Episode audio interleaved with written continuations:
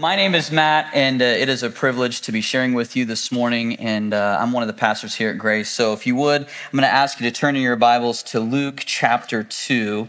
And to get us started, would you just bow your heads and pray with me as we invite God into this message time? Father, I just pause at this moment to thank you for your word, to thank you for who you are, and to thank you for what you are doing in this season.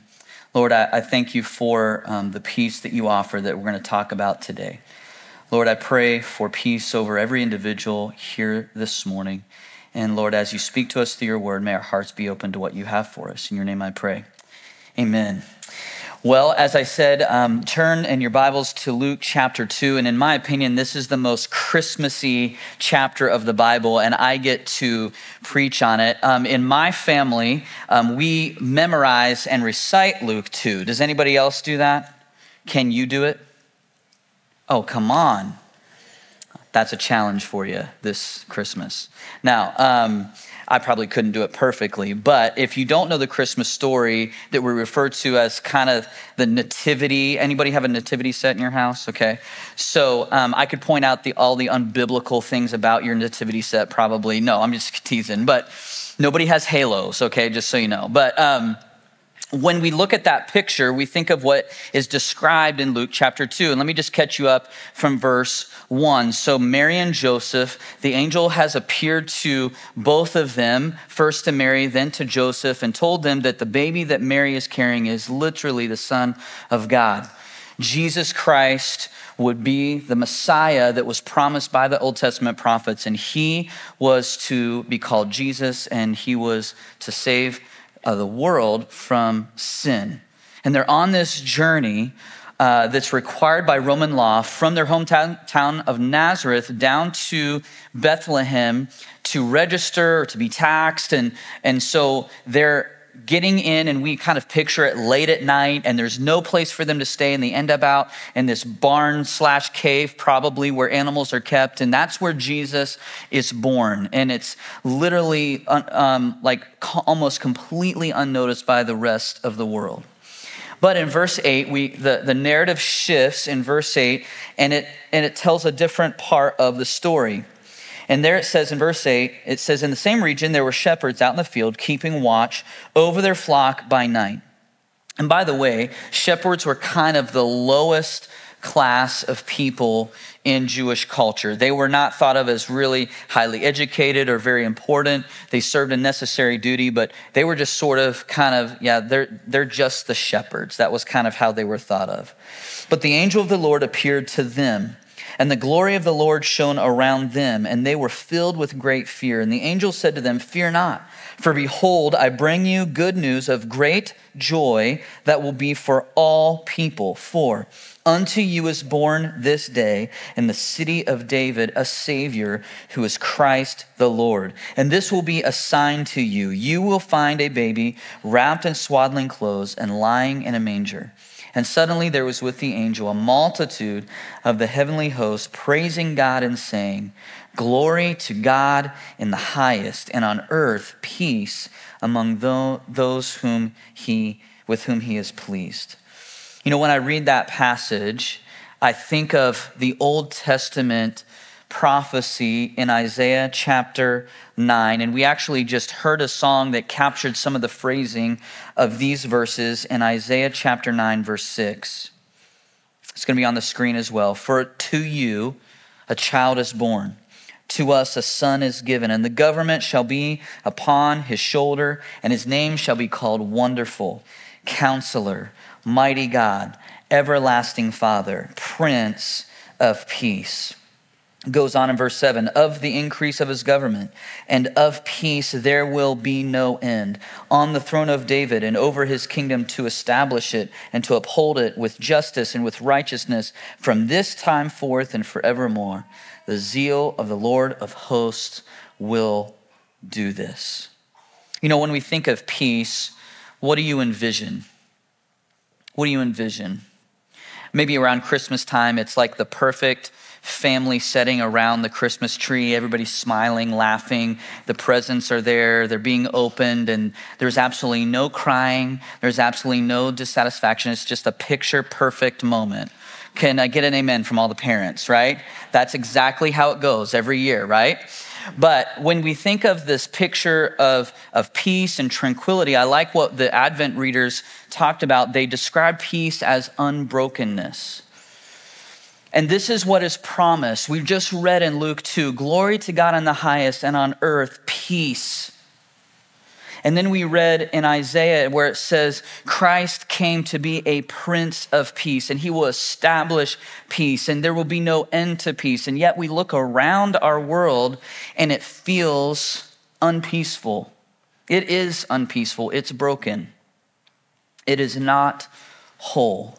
And maybe you're sitting here this morning and you're thinking, well, this Christmas, this holiday is just reminding me of all the things that I wish were different. And if there is peace out there, it doesn't reside in my heart, it doesn't reside in my home, it doesn't reside in my life, it doesn't reside in my work. I have no sense of peace. Or maybe there is some peace there, but it's just not exactly how you want it to be or wish it was. And here we read in the scriptures that Jesus promises us wholeness, unbrokenness. So, what's going on?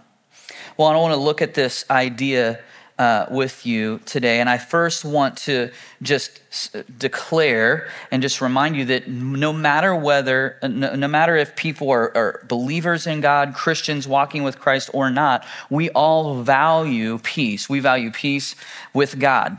I would submit to you that even non Christians want to be at peace with quote unquote the universe.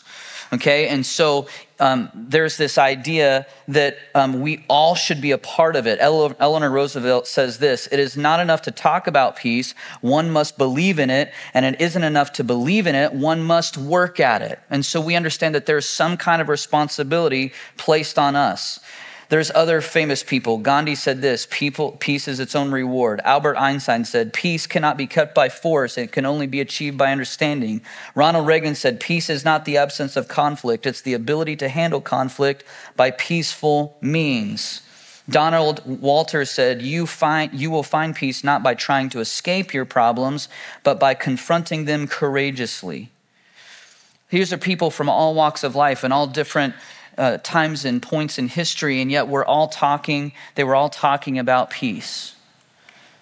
It is something that we value, it's something we, we strive for, and yet it seems to be outside of our grasp so often. You know, in, in the scriptures, we, the, the Old Testament is written in the Hebrew language, and God's chosen people were the Jewish and are the Jewish people. Their formal greeting is, Peace be unto you or shalom. Here in the United States, here in Western modern day culture, how do we greet each other? How you doing? Right? How are you? Um, we don't probably say peace be unto you, but that's what we mean, right? We are interested in how the other person's world is set. I learned that um, in Hispanic culture, they say, I'm going to butcher this, but it's something like along the lines of salute, salute or whatever, I don't know. But it means cheers or good health. In other words, I hope you are doing well. How many times the, around the holidays do we clink the glass together and we get that sparkling cider with our kids? And when, like, when we clink it at like the New Year's, my kids love to say cheers, right? And what, what are we saying? We're, we're referring to the state of life that we are in. We want to be healthy. We want to be happy. We want to be filled with peace. We talk about it all the time, whether we, we realize it or not. We long for peace, and Christ has promised it, but we've lost it. And I believe that at least in three areas, we long for there to be wholeness. And there's probably more, but I believe that we long to be right with God. This is the first and most important area in which peace is promised, but we long to be right with God. And even if we have no desire to follow Him, to be in relationship with Him, He's bigger than us. Can I say it that way? And there's an element of fear that if we have a concept of God, someone who is out there that we may stand before one day, maybe at one point, we hope that He looks on us with love and mercy Even those who would say, I don't believe there's a God, I, am an atheist, or I don't think that it's possible to know there is a God. There is this sense that the people of, of this belief system or worldview, they want to be right with quote unquote the universe. They don't want to, to mess up um, the order in which we should be living. We all have a sense of goodness and justice stamped within our hearts that, should, that is pushing us towards what I would maybe describe as utopia. We would maybe think of it as believers as, as heaven. The second area I believe that people long for peace and tranquility is in their relationships. Even the hermit, the most introverted person, the recluse, needs and longs for somebody who loves them and cares for them and is proud of them. And we have a, a desire hardwired, hardwired within us to, to love people, to be in family, to be in community with friends and those who, are, who care for us and those who love us. And by the way, this is good for our health. There have been studies done all across the globe that one of the things that contributes to long lasting life is to be in a community of people that care for you, that help you meet your everyday needs and are there for you when you go through difficulty.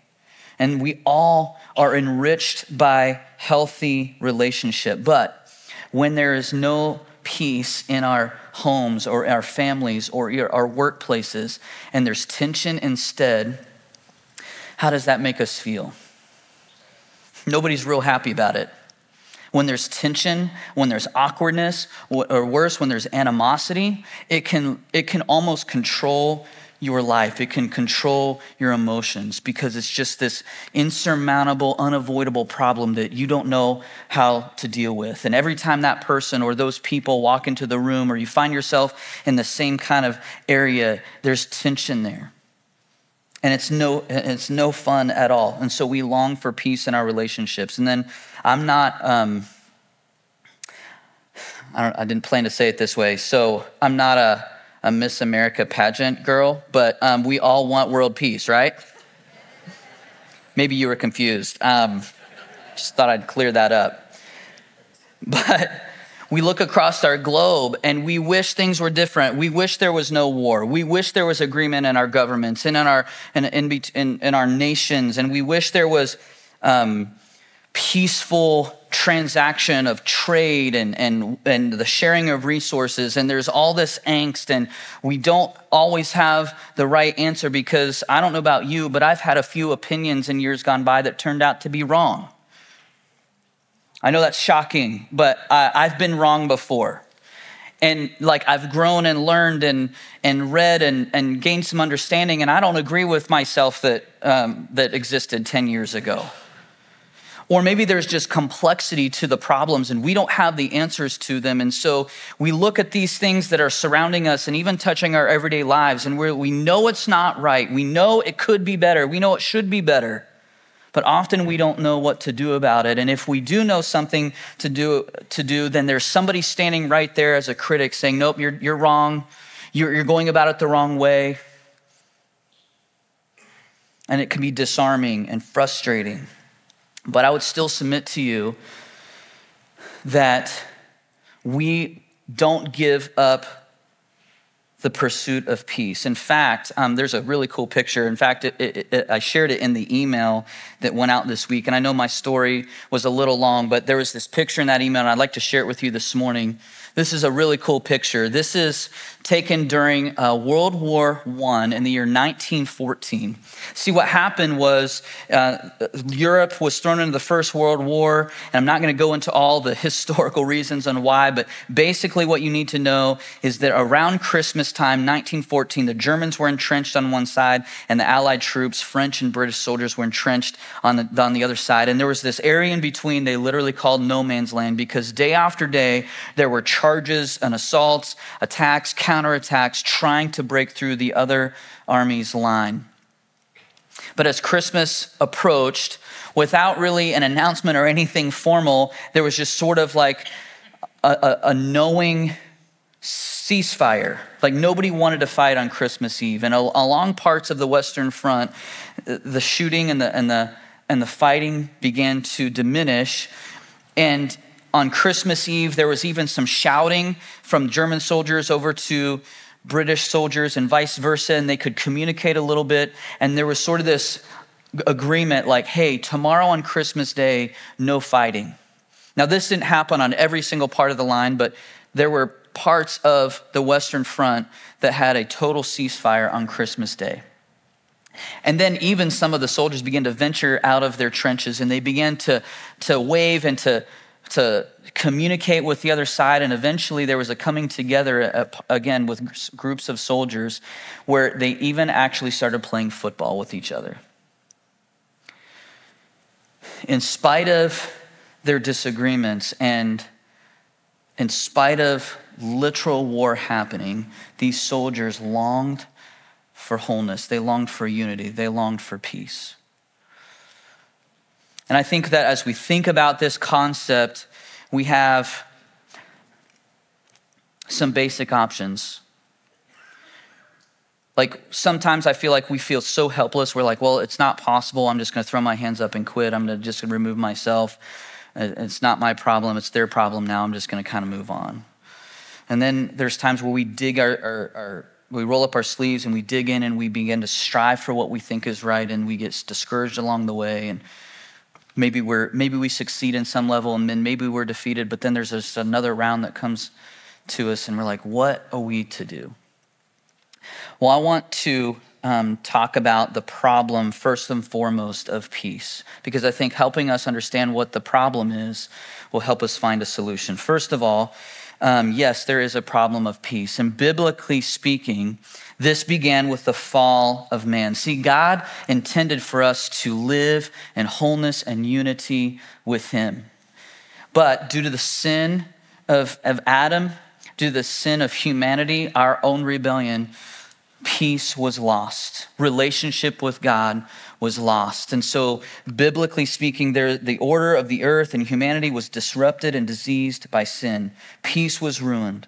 And we have been on a journey individually and collectively ever since to reclaim it. Now, there is also what I would call the natural view. That's the biblical view. Here's what maybe would be the natural view, where we take God out of the picture. And so often in our culture, God is removed. And here's how maybe some people think of this problem of peace the order of earth has been imperfect for all of time, yet we still have a responsibility to keep it moving theoretically towards utopia. And one biblical view uh, the one view, the biblical view, says God makes it possible. We've ruined it. What, do we, what can we do to reclaim it? The other view says it's never existed, but maybe somehow in our own strength we can get there. And to both groups of people, I would say God Himself has promised peace. There is the promise of peace. And that's the second part in your note. See, the peace with God and one another is fundamental to the promises found in the Old Testament regarding Israel. Isaiah talks about when the Spirit would come, he would reign as a sign of the new age, and in doing so, he would create righteousness and peace. God has future plans of peace for his people, Jeremiah 29. Peace will characterize the new temple, Haggai 2, and Jerusalem in Jeremiah. The, hab- the inhabitants of Jerusalem will love truth and peace, according to Zechariah. And see, God has promised peace. And, and, Solomon talked about it during the dedication of the temple, and he, he prayed for peace. It wasn't fully realized, but they, they longed for it. I mentioned Isaiah already, already, but he again puts an emphasis on the future peace that's possible with God, and he's pointing to the coming of Christ. And Jesus embodies peace. He is peace. And so the, the peace that was promised to Israel and that is promised to us is not one that's political in nature, societal in nature. It is one that I would say is messianic, and that's the third, that's the third part of your note. See, when we long for peace, it's often where, where we want all of our problems uh, kind of removed. We want an easy path in front of us. But the peace that God has promised is specifically what I would call a messianic peace. Here's what messianic peace is. It is the work of Christ accomplished through his death on the cross and the resurrection um, that proved his love and power for us once and for all, making it possible for us to be restored back to God. So remember, peace was lost due to our sin, but Christ is the answer. Romans 5:1 says that we can have peace with God. Jesus' death abolished the law that's, that declared you and I guilty. You've probably heard of or seen a list of the Ten Commandments. And if I were to list them out and we were to be honest with ourselves, we've broken most all of them. And the Bible is clear that if we are in sin, if we have rebelled, that relationship, that connection, that communion with God is lost, but Christ is the answer. See, so often we try to we try to restore ourselves back to God through our own efforts. And I want to remind you today that that is impossible. There is nothing you and I can do to pay for the debt that we owe that, that pays for our sin, that somehow absolves us or washes it away. We can't give enough money. We can't serve enough hours. We can't attend enough church services. It can't be attained in our own strength. No matter how good of a person we are outside of these four walls, it is not enough to pay the price for sin. Christ alone paid that for us. And that is why Luke says it is good news. You guys like good deals? You guys like good deals? Anybody like bad deals? like you love getting ripped off? Like who who enjoys going to buy something that's absolutely necessary and walking out the store knowing you paid double or more for that item? No. You want to pay as little as possible to get the most value possible. And here's the good news of the gospel is that Jesus Christ said, "You cannot pay the price." But I've already done so. And he offers us communion, relationship, peace, wholeness, unbrokenness in a spiritual sense, and it can be ours. The scripture says it's through faith.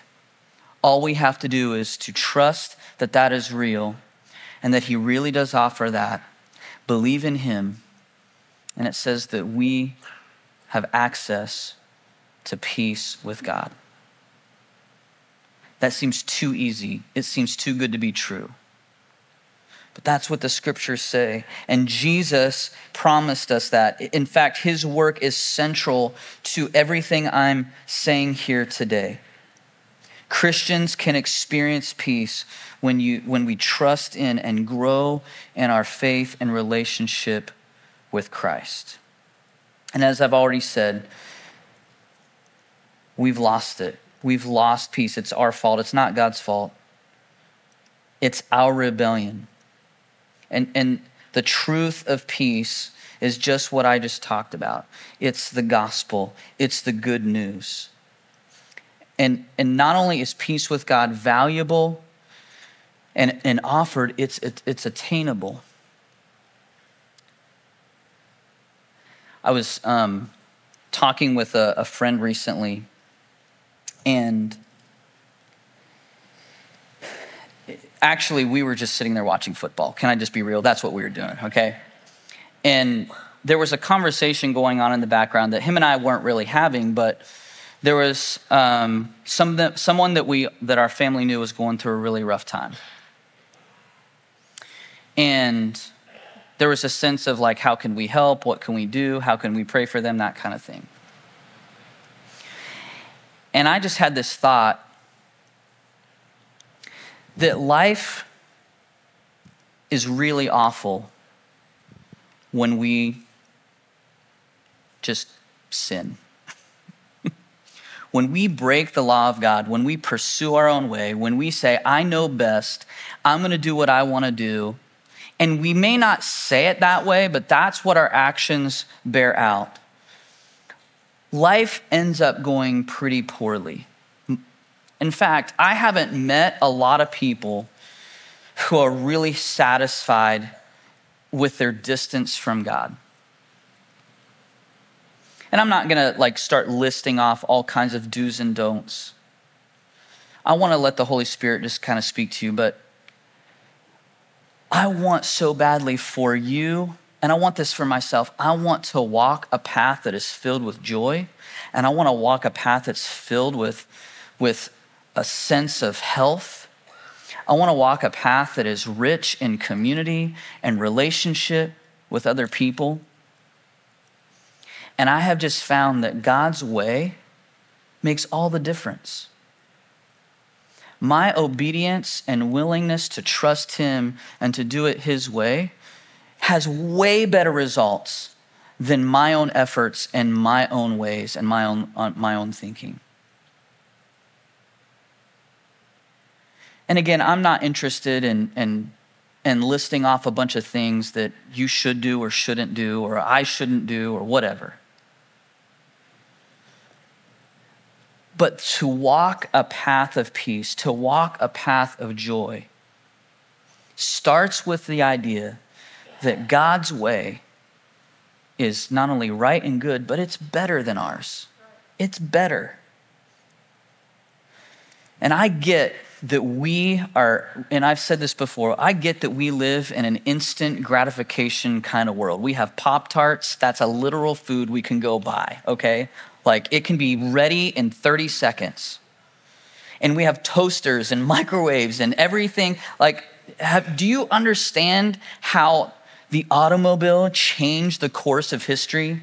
Like it, I was hiking in the mountains recently. I can't imagine doing that in a wagon. Like, I was just like, how did people cross the mountains with like horses and on foot? Like, we fly in jet airplanes in one day across the entire nation. We are so used to expediency and, and speed. In fact, when your phone is buffering, when you're scrolling through Instagram and it's loading slow, you're frustrated. Admit it. You're like, why is it taking so long? It's a whole half a second till that picture loads. The internet used to load a picture by lines. Like it used to just, and then like it slowly worked down, and like you'd finally see, oh, it's a tiger. Okay, like you're communicating with space. Like it's like going to a satellite and coming back in like an instant, and we're like, oh, it took two seconds. This service is terrible. I'm switching to T-Mobile or Verizon or whatever. I'm, I'm right there with you. I get all of that. But often the peace that God wants us to have in our lives takes time. It means putting in some effort. It means putting in some work. It means walking down a path that is a little bit lonelier. And people may look at your life and say, Why are you doing it that way? Why do you have to be so honest? Or why do you have to have so much integrity? Or why, why can't you cut some corners? Or why can't you? And you're like, I'm on a path of peace. I'm on a path that God has called me to walk because I'm putting aside what is expedient and maybe easier because I believe that God's way is not only right and good, and it's better. What am I talking about? I'm talking about a life of repentance. I'm talking about a life of humility. I'm talking about a life that is putting God's way, again, uh, His truth, over what I think or what I feel. And that takes some effort, that takes some study, that takes some intentionality. It takes spending time in God's Word on a regular basis. It takes time talking with people who understand um, maybe life a little bit more than you do and they have a they have a relationship with god and out of that is flowing some wisdom and you open yourself up to learning from them and maybe it's reading some books and maybe it's uh, just being more intentional about your prayer life. I don't know all the things that could be better in your life, but I want to I want to tell you that when we intentionally make those kinds of disciplines a reality of our life, it results in a, in a path of peace. I've messed it up so many times, haven't you? I got one person that said yes. So, me and her, we've messed it up. The rest of you, listen, you don't have to listen to this next part. But if you do mess it up sometime in the future, here's what I would challenge you to think. Is it, is, was it really, was it God's fault? Was it something he did? Or, or could I have responded differently?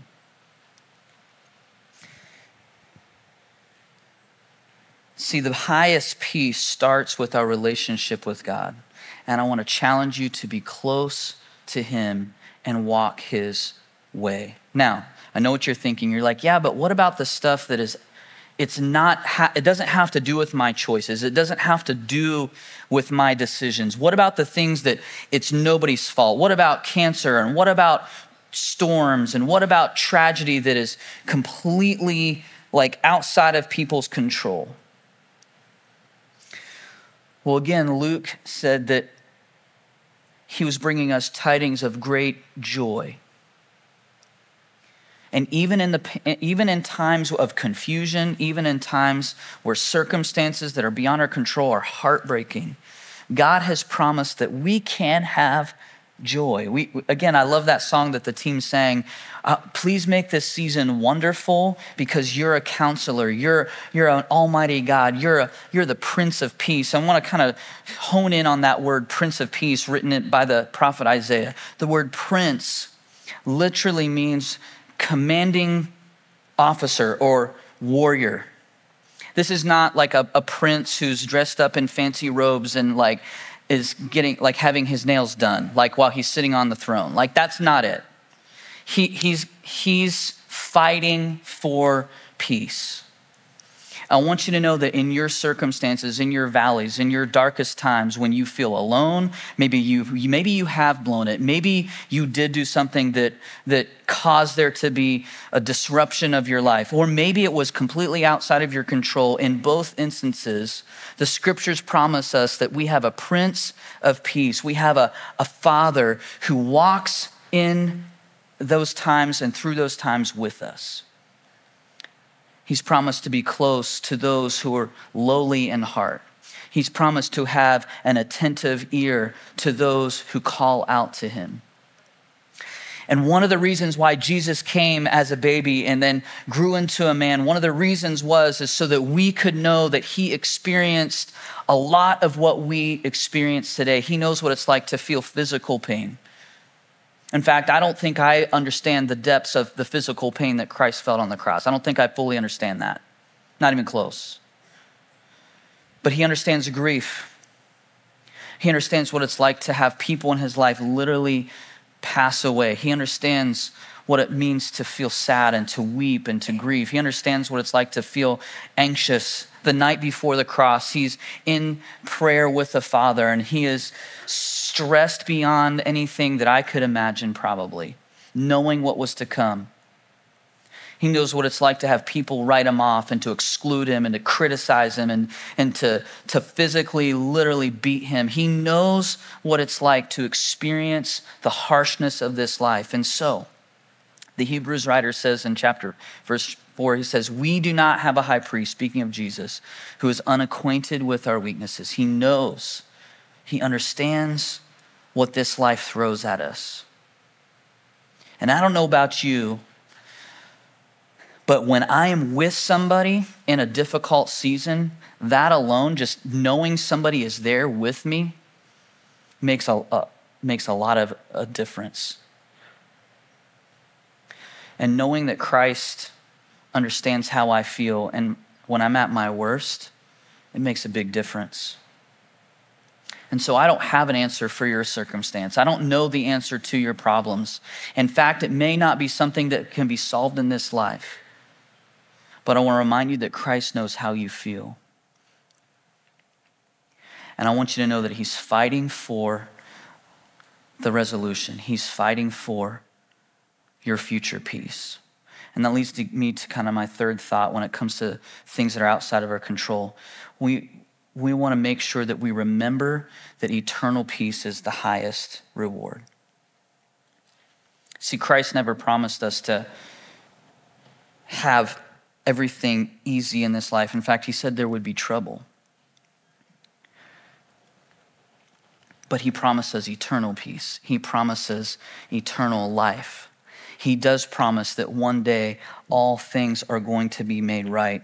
And we talked so much about that in the previous series. And that leads me to the final thing there is a reward of peace. There is a reward.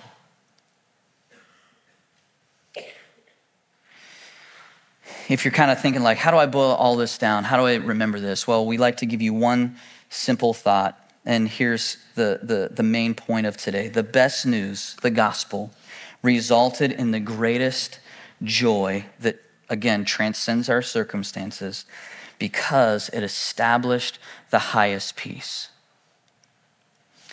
What I've been trying to communicate to you today is, you know, I mentioned those three areas where we all long for peace. We want peace with God, we want peace with each other, and we want peace in the world.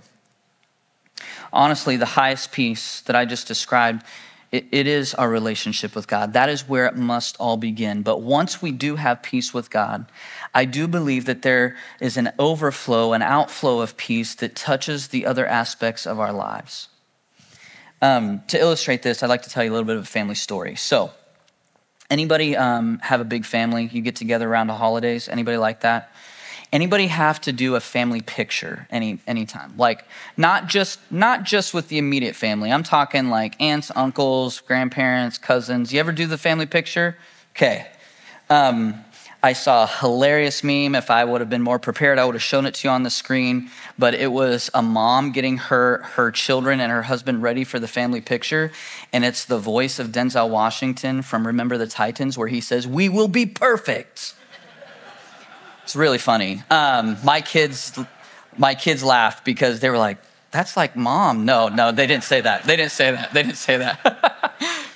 But you know what it's like to get the family picture? There's this underlying sense, you could almost hear Denzel Washington's voice, we will be perfect. And, you know, like, and so moms are chasing kids and trying to pull them in and get them positioned well and don't get their clothes dirty that have been picked out for this special moment. And cowlicks are being swiped over with saliva, which is kind of gross if you think about it. But hey, like, moms do what they got to do. And there's, you know, food being wiped off of faces and, you know, and that's just the dads, okay? So, like, um, we were getting a family picture at Thanksgiving, and there's like 27 or 28 of us now, I think. And there was like a football game on at one point, and we were all distracted, and all everybody's trying to get together for the family picture. And I had been fishing with my brother-in-law the, the beginning of the day and so i was in the, the restroom getting cleaned up and combing my hair and everything and i didn't know it but the whole family was waiting on me i was the last person they were all in place ready to go for the family picture, and I was nowhere to be found. And so they were chanting. They even counted one, two, three, Matt, and they all the whole family yelled my name.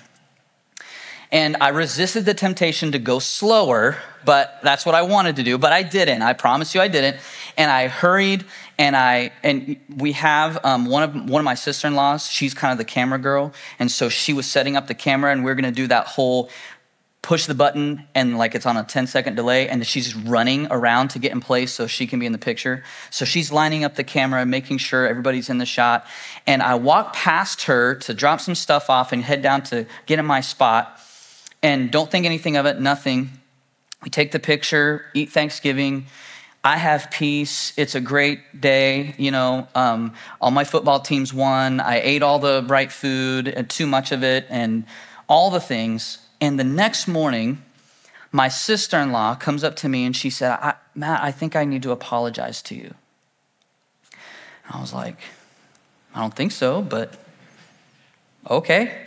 And she said, You know, I, I felt like um, I was ordering you around yesterday. And I was like, I don't think so, but okay. And she's like, And I'm really sorry about that. And I was like, What are you talking about? She's like, Well, you know, when we were taking the family picture and you walked past me? I said, Yeah. She said, You said to me, Stop being like my mom. Now, I've done some unintelligent things in my life. But I promise you, before God, I did not say that. You believe me, right?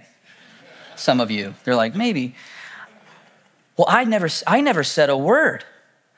And uh, she heard something in all the chaos and the noise, and maybe some kid said, Mommy, Mommy, I don't know. But she thought for real that I said, Stop being my mom. Now, I, have never said it before either. So before you think, well, this is based on past experience, it's not, okay? So, like, so she had gone the whole day thinking I had said that, and I had not said it. And she came to say like, whatever I did, Matt, to offend you, I'm really sorry. And I was like, you didn't, I didn't say anything. And then it turned into kind of like a misunderstanding, a laugh, ha ha. And like, what if she hadn't come to me?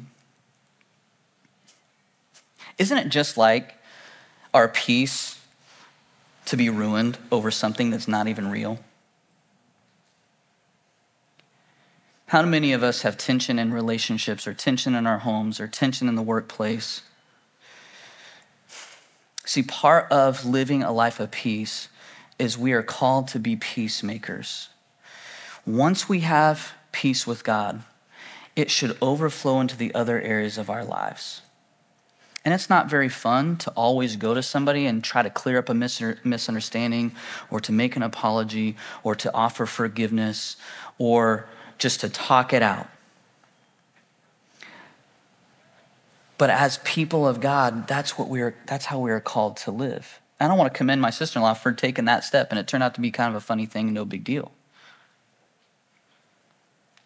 But if you don't have peace in your home or in your family, in your life, and God is asking you to take a step, I would challenge you to consider that.